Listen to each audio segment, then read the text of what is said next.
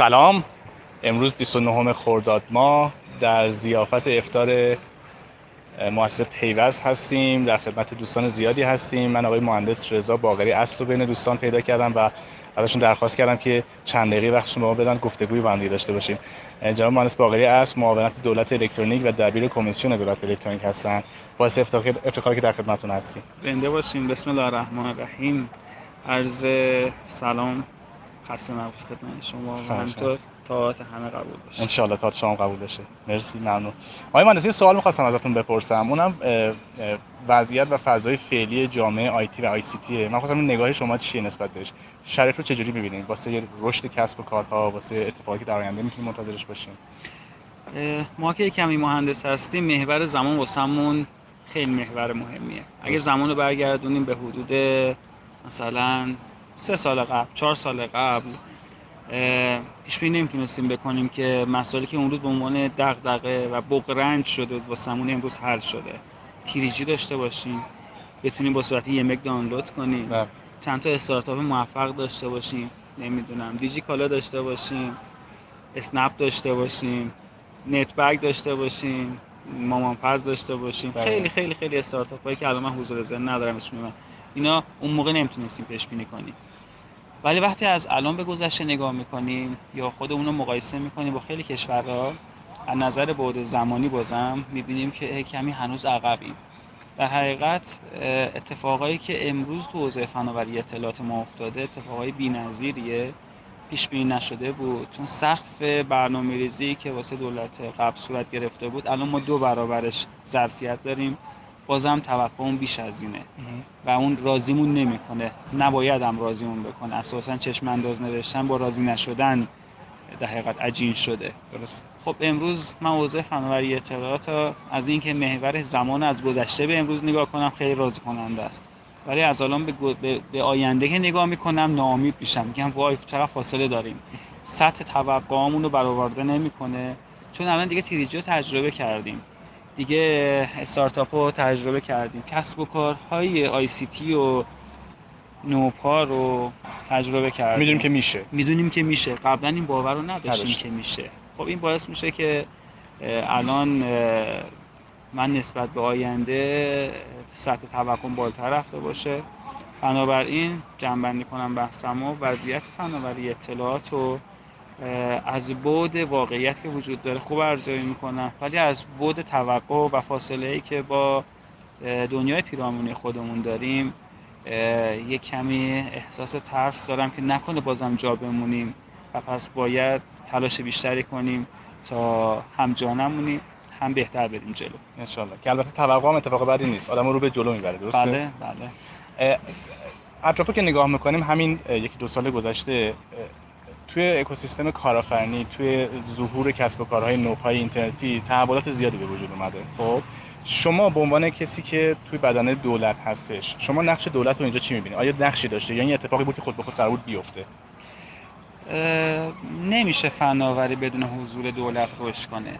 ولی اینکه رشد کردن فناوری بدون با دولت چجوری باید باشه، تحلیل‌های متفاوتی میشه واسش تصویر کرد. یکی از اون تصویری که من تو ذهن خودم ساختم و تلاش کردیم با همکارانمون، آقای مهندس شانگر، آقای مهندس قنبری، آقای براری، شخص خود آقای وزیر، تلاش کردیم تا تحقق پیدا کنه، کاهش مداخله دولت بود. خود عدم مداخله و دیرگولیت کردن فضا واسه این که کسب و کارها بیشتر بتونن فعالیت کنن، این خودش یه نوید یه کار خوب بود. دومین نکته، سرمایه‌گذاری که تو حوزه بخش خصوصی وارد میشه مثل دولت نیستش که بودجه دولتی ارتضاف کنه، یه طرح مثلا بلند مدت تعریف کنه، هر چقدر بهش پول دادن خرج کنه تا سال بعد ان شاءالله. سرمایه‌گذار بخش خصوصی میخواد سرمایه‌گذاری خودش رو بیاد بنا مبتنی بر ریسک‌های مختلف بسنجه تو کدوم حوزه سرمایه‌گذاری کنه. وقتی میتونه سرمایه‌گذاری کنه که با سیاست‌های پایدار اقتصادی روبرو بشه. حالا کنارش شاید بگم سیاست‌های پایدار اجتماعی سیاسی هم بذارم یا بگم اقتصاد سیاسی. عملاً این اتفاق افتاد. یعنی وقتی که دولت جدید روی کار اومد با میشه گفت دستکاری‌های خلق الساعه سیاست‌های اقتصادی روبرو نبودن مردم طبعا میدونستن تورم صفر نیست، تورم بالایی داریم. طبعا میدونستن که به واسطه از بین رفتن بسیاری از ارتباطات و در حقیقت ابزارهایی که ما رو به بازار بین‌المللی وصل می‌کرد، وصل کردنشون بسیار سخته، ولی با این وجود چشم‌اندازی که واسه خودشون متصور شدن چشم‌انداز رو به جلویی بود و پایداری در سیاست‌ها می‌دیدن. خب این دو تا ویژگی بودش. یک، دیرگولیت کردن. ما مستاقای دیرگولیت زیاد داریم، از جمله اینکه در دولت آقای روحانی هیچ شبکه اجتماعی فیلتر نشد، خودش یک اتفاق مثبت بود. قدرت دولت هم واسه کنترل کردن بیشتر رفت، ولی دیرگولیت شده بودش. در حوزه اجازه دادن به کسب و کارهای نوپا عملا ما هیچ مجوز جدیدی صادر نکردیم، خودش یک دیرگولیت کردن، حداقل رگوله کردن نکردیم. درسته. و در کنارش این بود که شما 3-4 سال اخیر میدونید، حتی میدونید که تا آخر امسال پهنای باند به جای 4 ترای فعلی داخلی میخواد بشه 10 ترا. ضمن اینکه سیاست‌های فرهنگی و میشه گفت امسازی دولت هم درک میکنه همین کسب و کارا که ما قراره پهنای باند داخلی کنیم، نه اینکه اینترنت رو ببندیم. یعنی میخوایم مصرف پهنای باندمون با سرویس‌های داخلی شکل بگیره. مردم با اینکه شاید قبول نداشته باشن، ولی خیالشون راحته که این سیاست مستمر دولت برای شاید یه آینده حالا بلند مدتی باشه. بسیار خیلی شاید بگم متداول نبوده توی دولت‌های قبلی، شاید که یک سازمان دولتی عادت داشته باشه به این نوع نگاه که بدون مداخله هم میشه مدیریت کرد. و اینو من خب به هر حال با شما آشنا هستم دورا دور و میدونم این توی در واقع نگرش مدیریت شما هست. چقدر سخت مدیر یک سازمان دولتی شدن و اینو جا انداختن توی یک جایی که شاید قبلا عادت به این نبوده؟ اگر بگم سخت نیست، خیلی صادقانه صحبت نکردم. صادقانه میگم خیلی سخته، به چند دلیل. چون کار غیر از این انجام دادن توسط دولت کار سخت‌تریه.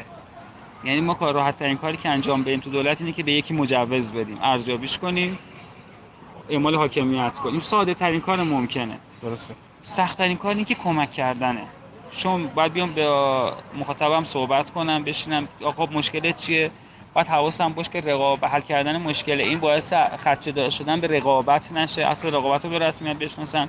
همه اینا باعث میشه که اون فضایی که ایجاد میکنیم واسه در حقیقت کمک کردن و عدم مداخله دولت، یک فضای پر التهاب در سمت دولت، یک فضای امیدوارانه در سمت بخش خصوصی باشه. درست. این چالشه، یه چالشیه که ما باش روبرو بودیم، ولی یه لطفی خدا در حقمون کردش.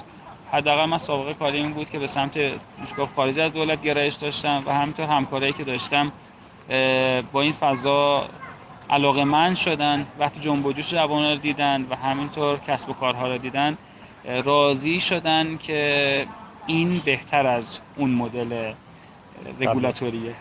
بسیار به امید خدا با حضور دوستان مدیری مثل شما اتفاق خیلی خوب بیفته، بستر فراهم باشه، همه بازیگرای این اکوسیستم میتونن راه خودشون درست پیدا کنن برن جلو. و اما آخرین سوال، یه سوال شاید یه مقدار شخصی، میخوام یه خورده راجع به احساس و تجربه شخصی شما از یک مدیر دولتی بودن بپرسم. چه حالیه؟ من هیچ موقع خودم مدیر دولتی ندونستم، به خاطر همین خیلی واسم این سوال ملموس نیست. ولی هستید دیگه، درسته؟ نه، زودتر از بقیه مدیرا میام سر کار، دیرتر میرم. این عادت مدیر دولتی نیست. مدیرای دولتی دیرتر میان، زودتر میرن. دوم این که تو لباس رسمی جا نمیگیرم. این دومی ویژگی. سومی ویژگی این که ارتباطاتم با دوستانی مثل شما، کسب و کارها، بچهای بخش فرهنگ که بخش خصوصی کار میکنن، با کسایی که تو قم فعالیت میکنن، تولید کنندگان محتوا، همشون ارتباط خوبی دارم. انتخابی ندارم. مدیر دولتی بر اساس حزب اون دستگاهی که بالا اومده انتخاب میکنه. من انتخابگر نبودم، عام بوده، در اتاقم باز بوده. سوم هم در اتاق باز بودن. چهارم در اتاق باز بودن. من در اتاقم بازه، دیدیم دیگه. هر کس میتونه بیا سرش بندازه پایین، بیا داخل اتاق من، در مورد کار، مسئله، هر چیزی صحبت کنه. بنابراین چون خودم مدیر دولتی نمیدونم، ارزیابی که مدیر دولتی بودن چقدر سخته. فکر میکنم اونایی که مدیر دولتی هستن خیلی عذاب بکشن از این اتفاقایی که توی حوزه فناوری اطلاعات کشور میفته. برای خیلی ممنون، ان شاءالله که ضیافت شب خوبی باشه برای شما. مرسی که وقت ما اختصاص دادید. قربان شما. مرسی.